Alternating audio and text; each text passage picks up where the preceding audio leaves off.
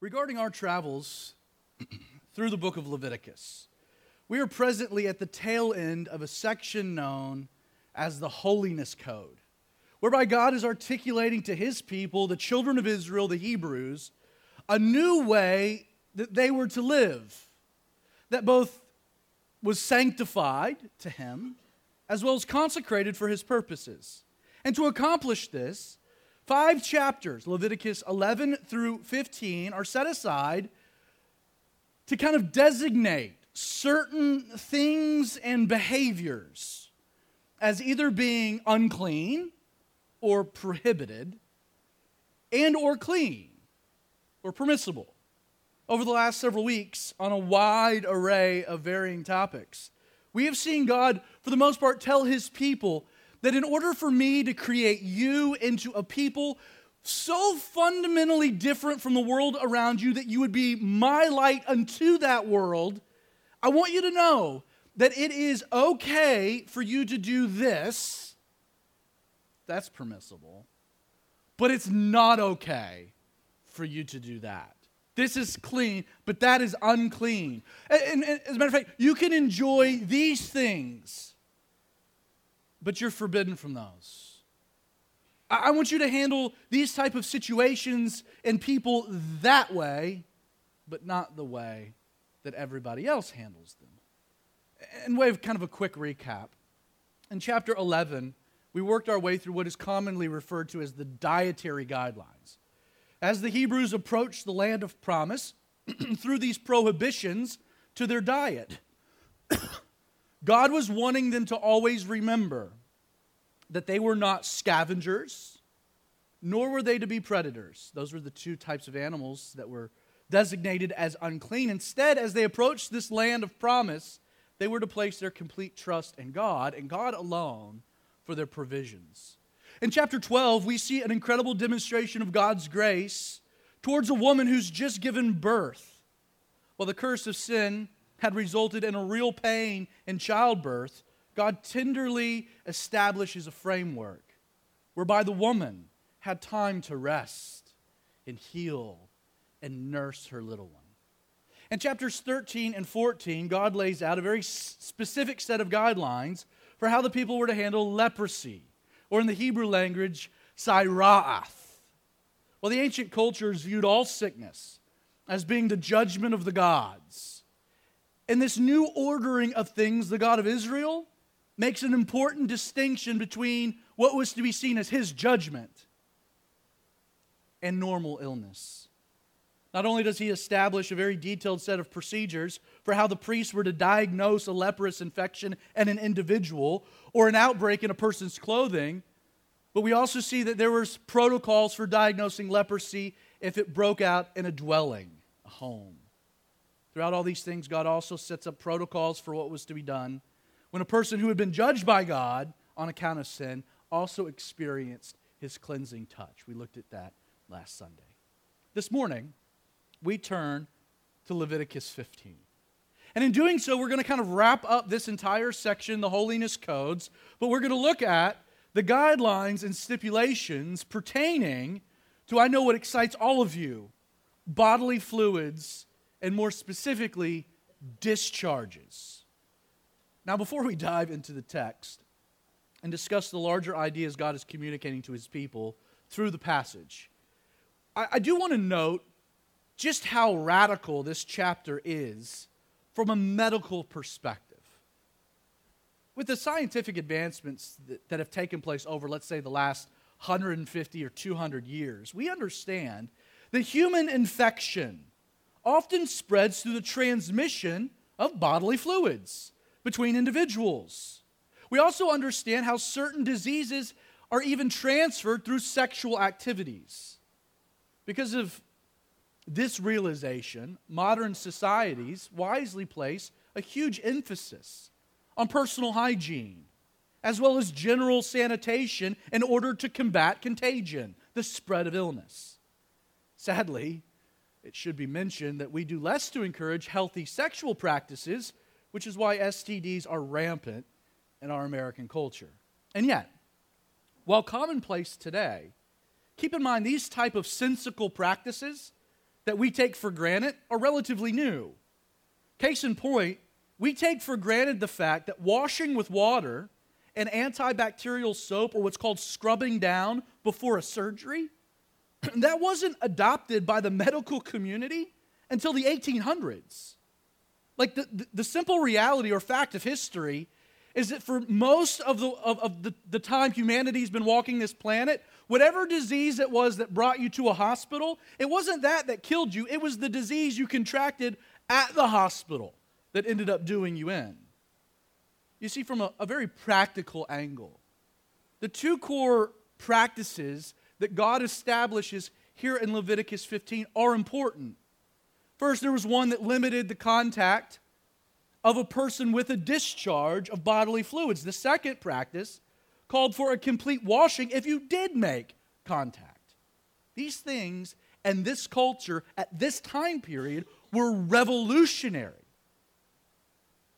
You know, God's law, we've mentioned this before, but God institutes these things not to limit our ability to enjoy life, but to safeguard our ability to live.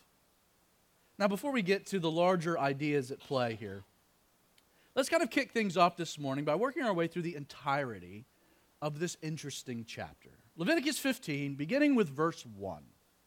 And the Lord spoke to Moses and Aaron, saying, Speak to the children of Israel and say to them, when any man has a discharge from his body or his flesh, his discharge is unclean. And this shall be his uncleanness in regard to his discharge. Whether his body runs with his discharge or his body is stopped up by his discharge, it is his uncleanness. Both scenarios here don't sound very appealing. Now, in order to understand what's being communicated, and let's not take that for granted, you have to begin by defining what God is referring to when he describes a man who has a discharge coming from his body. The same word discharge will be used later in the chapter in relation to women as well. So we need to define what is being described here. Now, for starters, translating this Hebrew word discharge, it's, it's, it's difficult. It's really not cut and dry. In fact, in the Old King James Version, this word, this Hebrew word, is translated as, quote, when any man hath a running issue out of his flesh. A running issue, discharge. To be fair, there are a few commentator, commentators who say that this word discharge is broad enough in the original language to include things like diarrhea or dysentery. And yet, the challenge with this interpretation is twofold. First, it doesn't explain then why a sin and burnt offering are required once a man or a woman was cleansed of their discharge. I mean, if, say, this also applied to diarrhea, it's not applicable. If it were everyone in the ancient world, every time you had diarrhea, you would have to go and make an offering that just would be silly. It wouldn't make any sense. The other obstacle from this kind of way of reading it is that there is no mistaking the context of the discharge itself is in relation to a sexual organ of whether the male or the female. Now, what makes a precise translation problematic is this Hebrew word we have here, zov.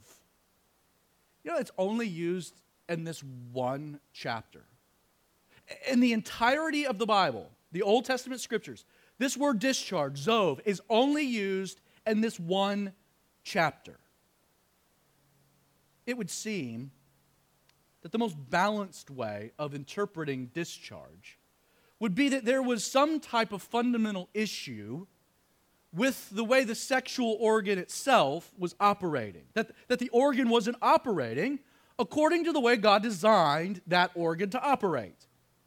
Now, the reason that this definition of Zove is important is that it provides a more consistent application throughout the entirety of its use in the text. Let me give you an example of this right from the beginning. In verse 19 of this chapter, we'll read how a woman's normal menstrual cycle will be called a discharge of blood. But it's not going to require any type of offerings be made. Now, in this dynamic, the definition Zov, it's still applicable. Why? Because while this normal monthly cycle isn't caused by a specific sin of the woman, female menstruation, well, it wasn't part of God's original design for a female biology. It came as a result of sin, the curse. Now, that said, the reason a discharge in a male and one coming from an extended flow of the woman, flow of blood from the woman, verses 25 through 27, did require a sin and burnt offering. And this is probably the most universally accepted position for discharge. Is it centered on the underlying causation of these ailments being from a venereal disease of some kind? In fact, Eugene Peterson's The Message actually presents verse 2 the following way quote, When a man has a discharge from his genitals, end quote. What this means is the man God is referencing in the first 15 verses and the woman with a continual flow of blood later in the chapter were both experiencing the natural consequences of some type of sexual sin. Because of either a leaking water hose or downward spout, the man and the woman were considered unclean, making any type of contact with such an individual with such a condition prohibited. Think of it this way a sin in a private area of their lives fostered very public consequences and embarrassment. Now, because of these running issues, now made the man unclean. We're going to continue reading through, starting with verse 4, but this is where we're going to have a little fun. Over and over and over again, you're going to see that there's this constant refrain unclean until evening. Constantly used throughout this passage. We'll tie this all together at the end of the Bible study. But as we read through it, just to keep you engaged in what's happening, when we get to such a refrain, I'm going to ask that you would read it with me. So when we get to that, that moment, I'm going to ask that together we would just in unison say, let's try it, unclean until evening. We'll do better. Let's, let's dive into it. Merry Christmas. Verse 4 Every bed is unclean on which he who has the discharge lies, and everything on which he sits shall be unclean. And whoever touches his bed shall wash his clothes and bathe in water and be unclean until evening. Good job. Now, uh, applicable here to anyone that may be, let's say, tending to the man with such a discharge, we continue. He who sits on anything on which he who has the discharge sat shall wash his clothes and bathe in water and be unclean until evening. And he who touches the body of him who has the discharge shall wash his clothes and bathe in water and be unclean until evening. Verse 8 If he who has the discharge spits on him who is clean, that's terrible. Uh, probably likely referring to a sneeze or a cough, some type of incidental contact. But we're told that if this happens, then he shall wash his clothes and bathe in water and be unclean until evening. There we go. Any saddle, you know, if you're riding, on which he who has the discharge rides shall be unclean. Whoever touches anything that was under him shall be unclean until evening. He who carries any of these things shall wash his clothes and bathe in water and be unclean until evening. And whoever the one who has the discharge touches and has not rinsed his hands in water, he shall wash his clothes and bathe in water and be, you got it, unclean until evening. The vessel of earth that he who has the discharge touches shall be broken, and every vessel of wood shall be rinsed in water. Verse 13. And he who has the discharge is cleansed, when he who has the discharge is cleansed of his discharge, that he shall count for himself seven days for his cleaning. So these are the protocols for when you've gotten better. He shall count seven days for cleansing, wash his clothes, bathe his body in running water, he shall be clean. On the eighth day he shall take for himself two turtle doves and two young pigeons and come before the Lord to the door of the tabernacle of meeting and give them to the priests. Then the priest shall offer them, the one as a sin offering, the other as a burnt offering so the priest shall make atonement for him before the Lord because of his discharge. In his commentary on this passage on enduringword.com, David Guzik, he writes the following The idea is of some obviously abnormal genital discharge. That's what's being described, indicating some type of disease, Guzik writes. When this occurs, the man was to be somewhat isolated in order not to pass the infection on to anyone else. After the discharge had stopped, a sacrifice would be made. Pretty good recapping of what we read. Now, it's worth pointing out the two offerings required, the sin and the burnt offering, they reinforce the idea that the man's discharge had manifested on account of some type of sin, likely connected to sexual behavior.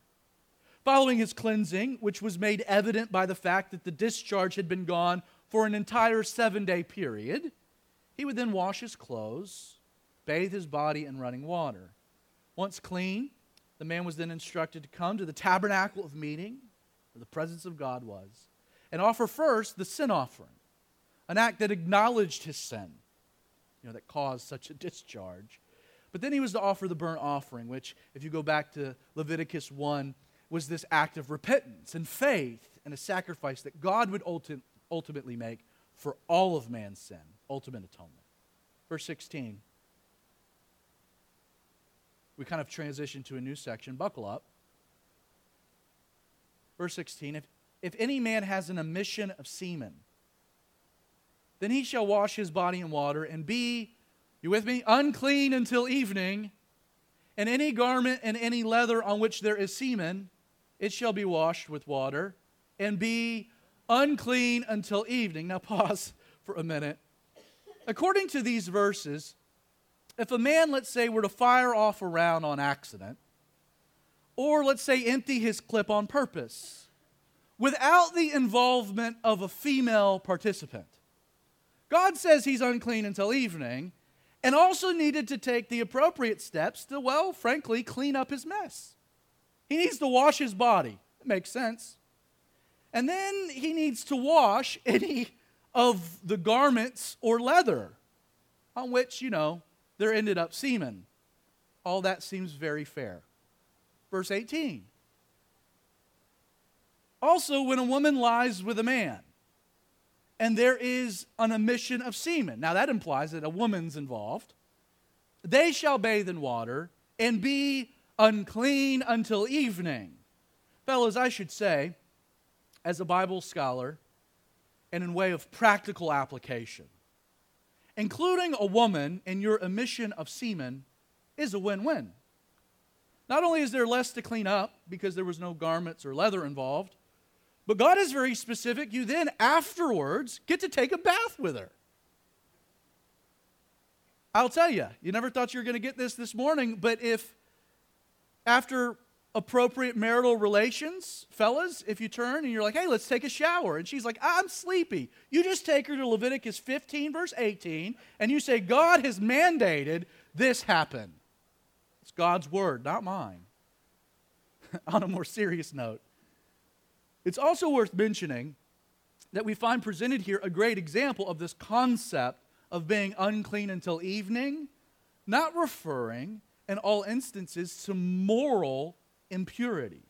Why is this? Well, because this is being placed into a, a, marital context. In fact, in Hebrews chapter 13 verse 4, God is clear that marriage marriage is an honorable thing amongst everything. And then he adds that the marriage bed, what happens there, that's undefiled. Like understand. God intentionally separated the genders so that their reunification in sexual intercourse under the protective umbrella of a marital covenant would be fun, exciting. Like sex is, is not just for procreation, it's for a unification through a gratification. And yet, while pleasurable and enjoyable, God here is adding a bit of sobriety to the process by instructing the two people involved. You know, when you're done, it's probably wise to clean up. Good advice. Verse 19. If a woman has a discharge, and the discharge from her body is blood, then, she'll, then she shall be set apart seven days, and whoever touches her shall be, you with me, unclean until evening. Now, what we're talking about here is a woman's normal monthly cycle. Continuing, everything that she lies on during this period of impurity shall be unclean. Also, everything that she sits on shall be unclean. Whoever touches her bed shall wash his, his clothes and bathe in water, and be unclean until evening. Keep in mind, the instructions here are, are quite relevant when you consider they didn't have the same type of sanitation products that we possess today. Continuing, whoever touches anything that she sat on shall wash his clothes and bathe in water and be unclean until evening.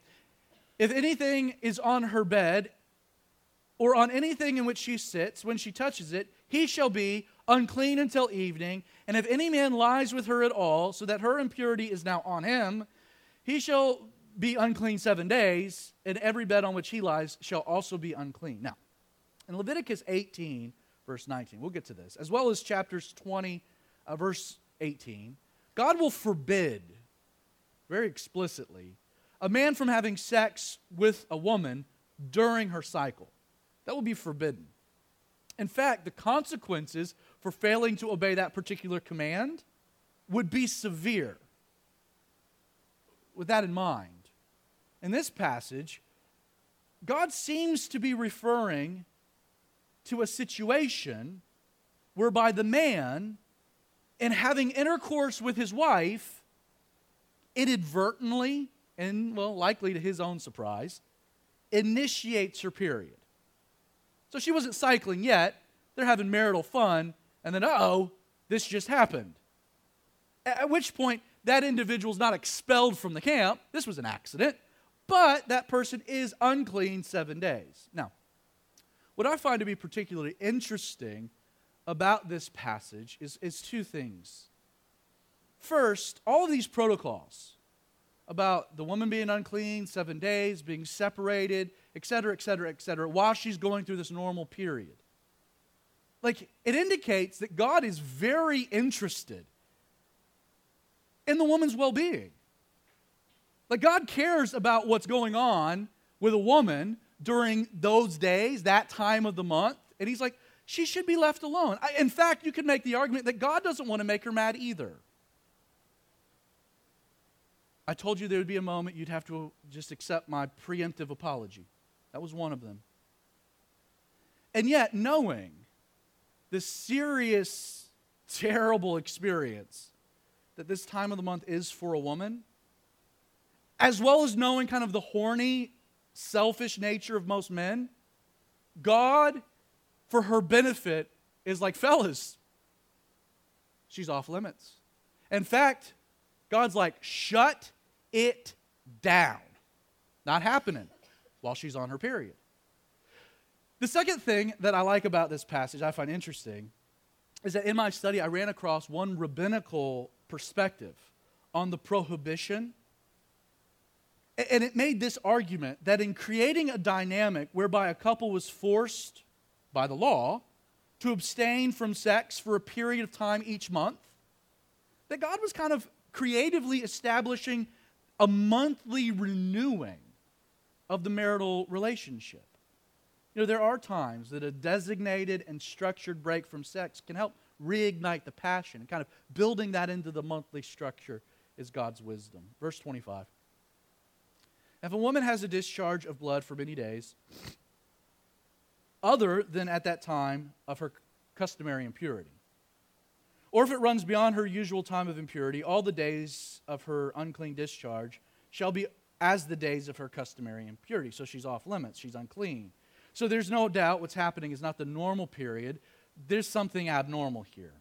We're told she's unclean. Every bed on which she lies in the days of her discharge shall be to her as the bed of her impurity or her separation. Wherever she sits shall be unclean, as if as in the uncleanness of her impurity. Whoever touches these things shall be unclean. He shall wash his clothes and bathe in water, and be with me one last time unclean until evening.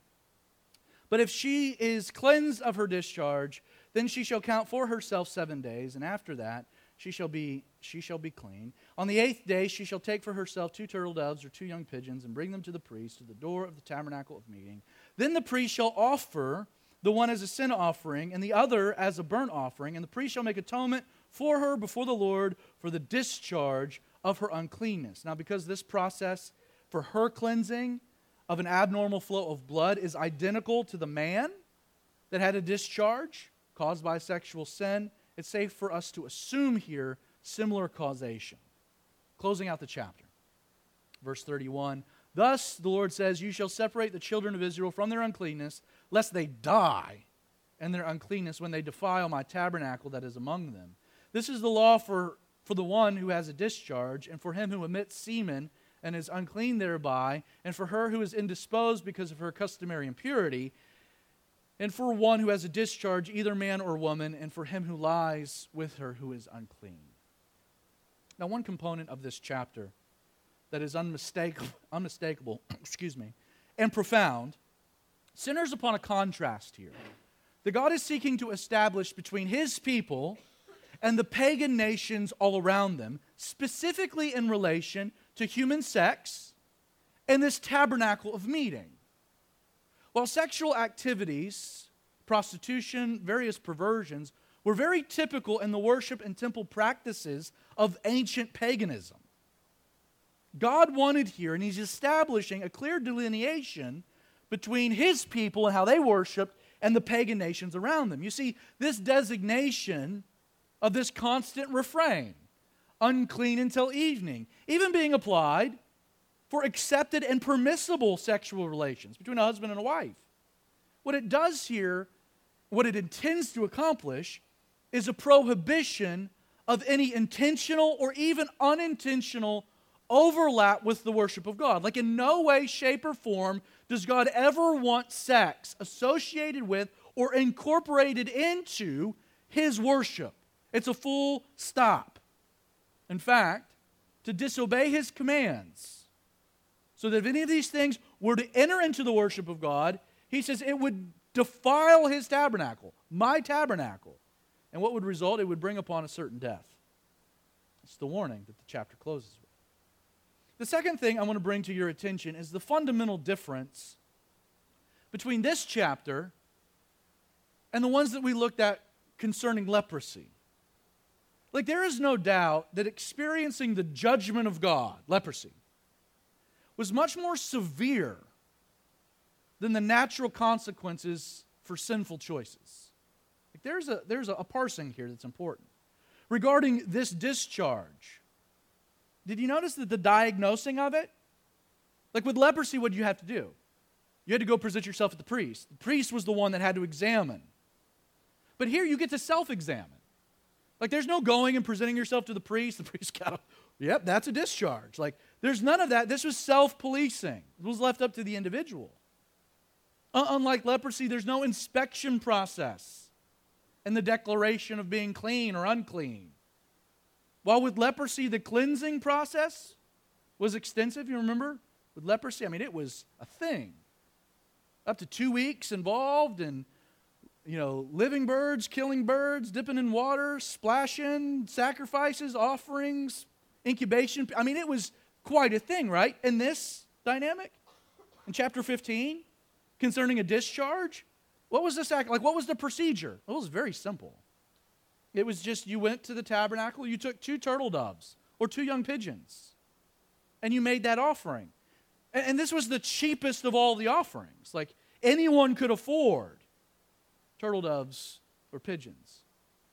I should add here, especially for those in the audience that maybe aren't married, that one of the other takeaways from the passage is not just that God takes sex very seriously, but that he takes sex outside of marriage seriously. In fact, sex outside of the marital covenant will yield negative consequences. Eh, yes, in a very practical sense, STDs are real. That's what's being described. They're also at epidemic levels in our culture. However, even if you're careful with sex, please understand because God created sex as the instrument whereby two separate people become one person. Intercourse outside of the marital covenant, it just robs you of a future experience that in the end you'll want reserved for your spouse. I don't want to hammer the point home other than to say, I have never met a couple who were so thankful that they slept around before getting married. Like, in, in, man, I'm, so, honey, you're beautiful. I'm, our, man, our wedding night is just enhanced, you know, by the 30 partners I've had in my life. Like, I've never met somebody that had such an approach. Instead, there's always a, a measure of, of regret. Like, man, I know God's good. Oneness will happen, but I wish I had waited. That's often, more typically, the reaction. Now, while obviously different from leprosy, Leviticus 15 does establish a significant spiritual concept that plays an important role in the work that Jesus would ultimately accomplish. And this, I will just let you know, is when our study takes a very hard right turn. We talked about this before that the entire idea of Leviticus is that God is establishing here through the laws a framework by which Jesus would accomplish bigger things. Chapter 15 of Leviticus is a wonderful example of this. In Mark chapter 7, the Pharisees if you don't know about the Pharisees, they were the religious right. Like they were the law keepers. They get all over Jesus. Why? Because Jesus and his disciples were eating, but they hadn't washed their hands before they ate. I mean, they're all out, been out of shape. You're violating the laws, hygiene, etc. And Jesus kind of gives this lengthy retort. Again, Mark 7, you can read it on your own. But he wraps up his response making an incredible statement. He says this Jesus says, There is nothing that enters a man from the outside which can defile him, but the things which come out of him, those are the things that defile a man. Yeah, it's interesting. But this concept, this big concept, spiritual concept, of what comes out of a man being the thing, and we'll say a woman, being the thing that defiles him and her, that idea, that concept, why does that exist? Why is that true? Well, it's for one reason. The legal basis is established in all places. Leviticus 15.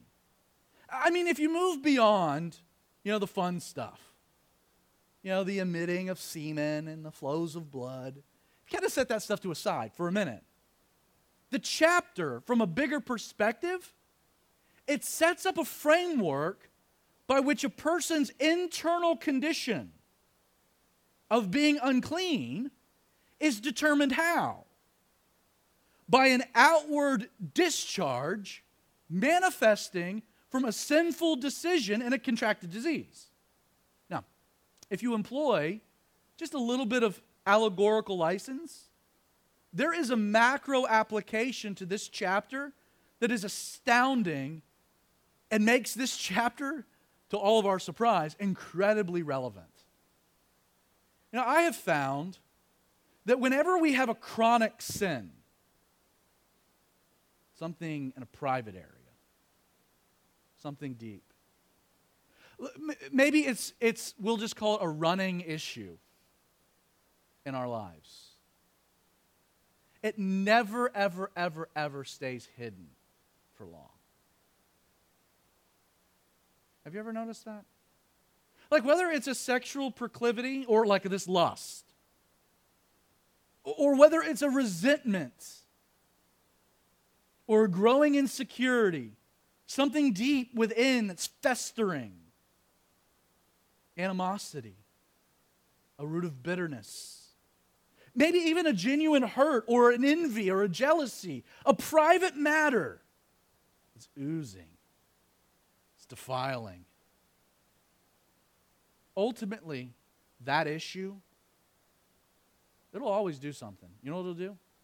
It'll either bleed out, defiling almost every aspect of your life and those you come in contact with, making not just you unclean, but everyone around you unclean when they come and when they just touch you or with time, that issue will emit a toxic discharge, defiling yourself and those around you.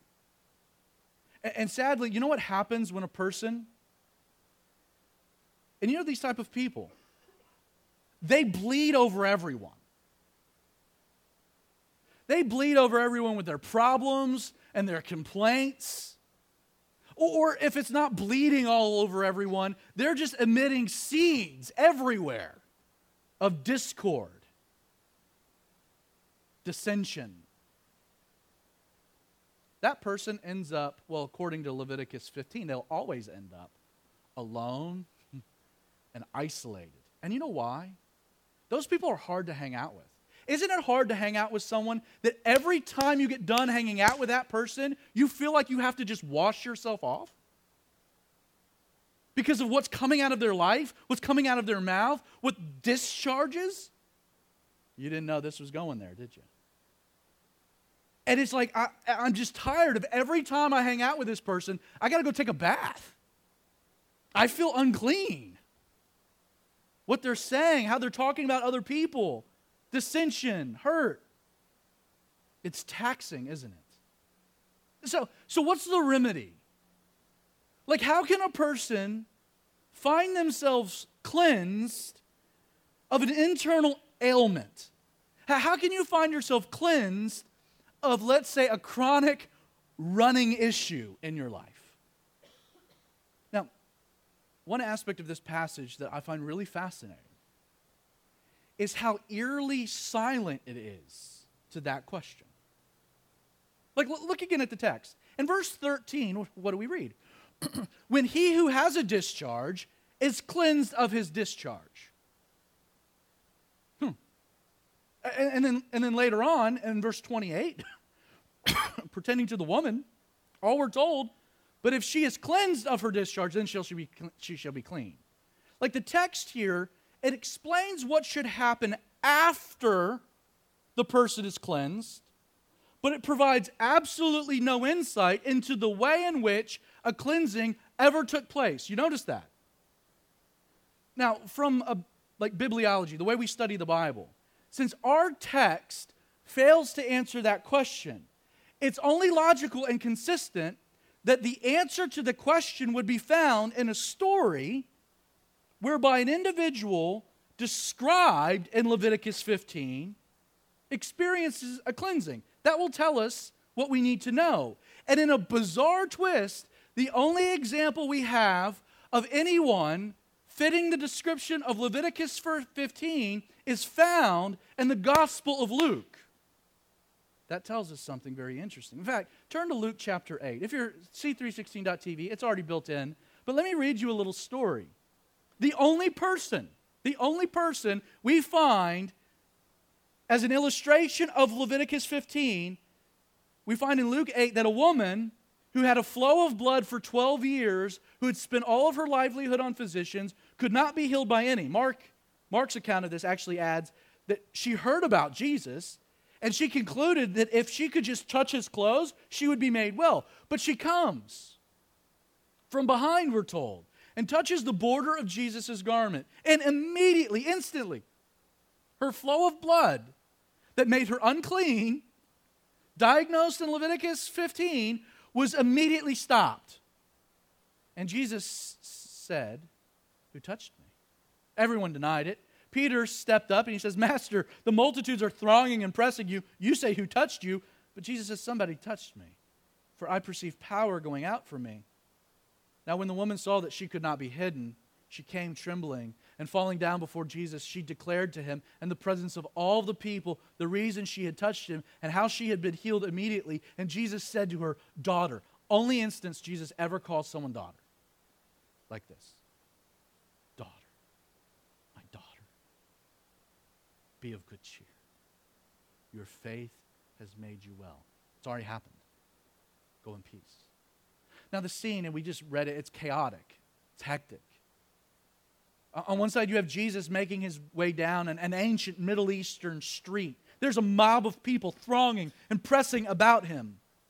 While all this is happening, unbeknownst to anyone but, but I would say Jesus, and the shadows, there's this certain woman with a flow of blood for 12 years, and she comes up behind. Why? Because she wants to touch the border of his garment.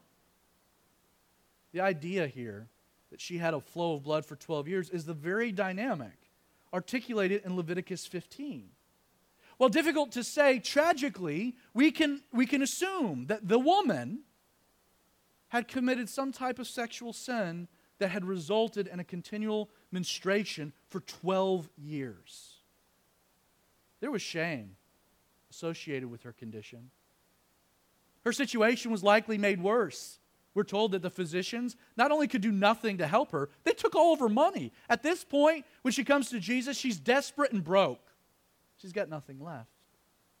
Because of the flow of blood and the uncleanness that resulted, this woman for 12 years had been banned from all religious exercises. She couldn't go to the temple, she couldn't worship, she couldn't make sacrifices or pray.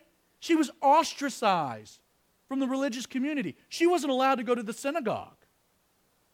Beyond that, she was scorned socially. Because no one could touch her without themselves being unclean, likely, her husband was justified in divorcing her. She lost her family, watched her kids, like a leper in many respects, grow up at a distance. What's really amazing is that, in spite of all of that, after just hearing about Jesus, she, she makes this conclusion. She reasons that if she could just touch the hem of his garment, she would be made well. Amazing. Like, that's faith. In an act of faith, this woman makes her way through the mob, through the crowd. She gets close enough where she's able to reach out inconspicuously, grab his robe. To her delight, she knows it in that moment. I'm healed. The blood's dried up. She could feel in her body there was no more affliction.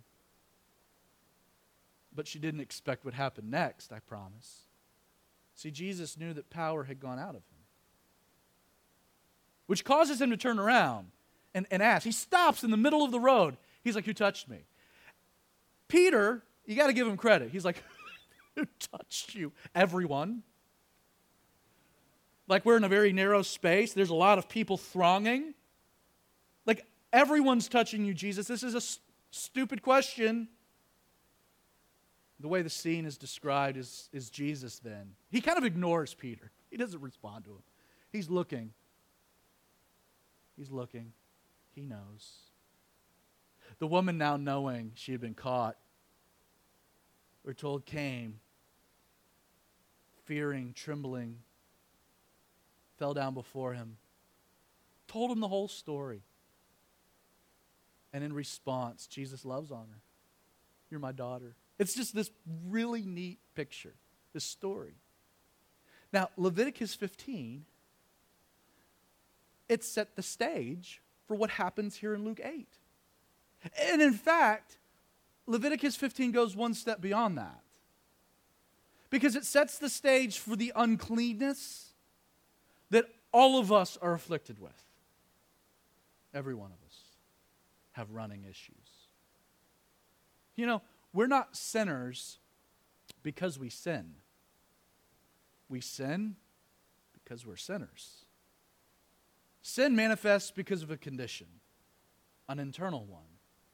And apart from Jesus, understand this, apart from Christ, apart from His touch, apart from His work in your life, the simple reality is every single one of us, we are all unclean until evening because of the disease of sin. Our lives, it emits a rank discharge. Sin oozes forth from all kinds of selfish behaviors and tendencies on account of the consequences, the wounds that result in our lives. You know, many of us, we're a bleeding wreck, getting blood over everywhere.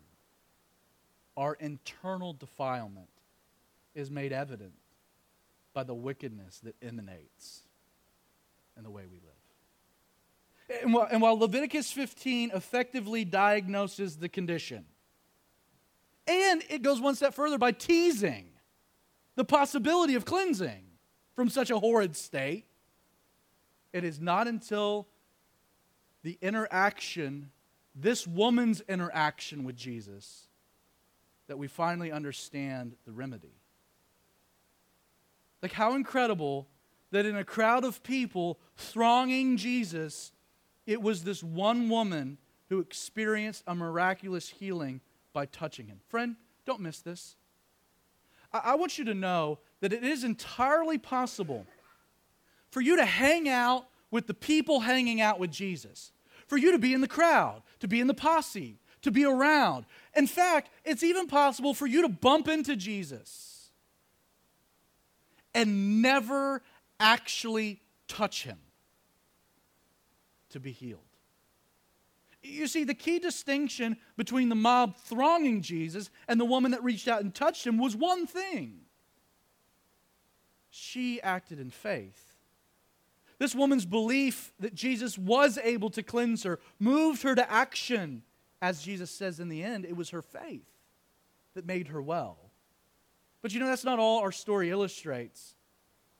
When you study the ministry of Jesus, if you read through the Gospels, kind of from a, a larger perspective, big ideas, you'll notice that within his ministry, the majority of people that end up being healed by Jesus, they, they all operated under a belief, an assumption, that if they could get to Jesus and that if Jesus would touch them, they would be healed. We saw that with the leper, Mark chapter 1.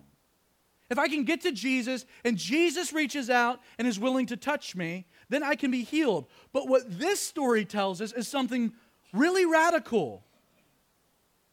She believed that if she could touch she could touch Jesus, she would be made well. The opposite.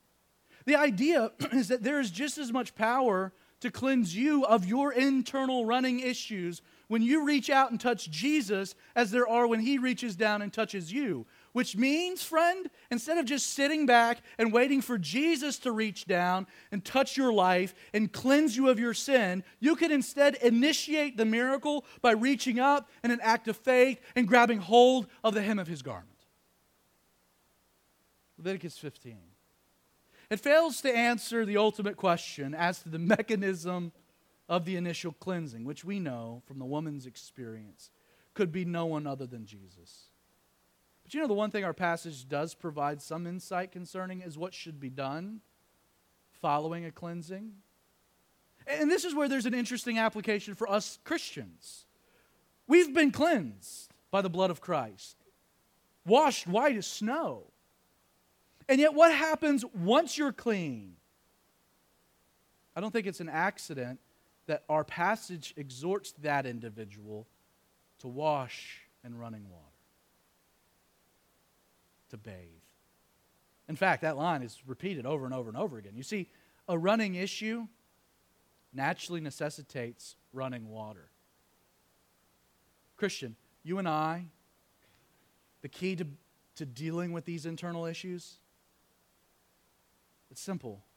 Yes, we've been cleansed by Jesus, but we bear certain scars and wounds that still ooze, that still seep out, that still emanate. And what's the key? Well, it's, the, it's to be washed. How? By the Word of God. You see, you need a water that is both living and active, that is perceptive and intrusive, a water infused with power from on high. God's Word is the only cleansing agent we have in our spiritual lives. In fact, in Ephesians chapter 5 verse 26 we're told that Jesus actively is actively sanctifying and cleansing us. How? Through the washing of water by his word. That's what you do every time you come here on Sunday. I got this running issue. I've been oozing and bleeding and it's nasty and I'm making everybody unclean and I just need I just need to be washed by God's word this morning. I, Jesus, I'm going to reach up and grab hold of you, and I need you to touch me. I need you to cleanse me. I need your, I just need a bath. I'm coming in from this world, and I've got all this muck and this, this gunk all over me, and I just, I need to be cleansed. I stink. I'm infected. Cleanse me. In closing, let me do one more little pivot. I find there to be so much grace so much grace. And knowing that following an encounter with Jesus, our uncleanness is only until evening. Think about that for a moment. It doesn't have to be a permanent state. unclean, not forever, but until evening. Cleansing's possible. In Christ Jesus, our internal defilements, oh man, they give way to righteous standing. Sickness to wholeness, brokenness to restoration. The dark night, the evening, always gives way to a glorious ray of a new day. It was on what? The eighth day. New beginning, restoration, resurrection, that she shall take for herself two turtle doves or two young pigeons, bring them to the priest, to the door of the tabernacle of meeting, and be clean. So, Father, Lord, we thank you for.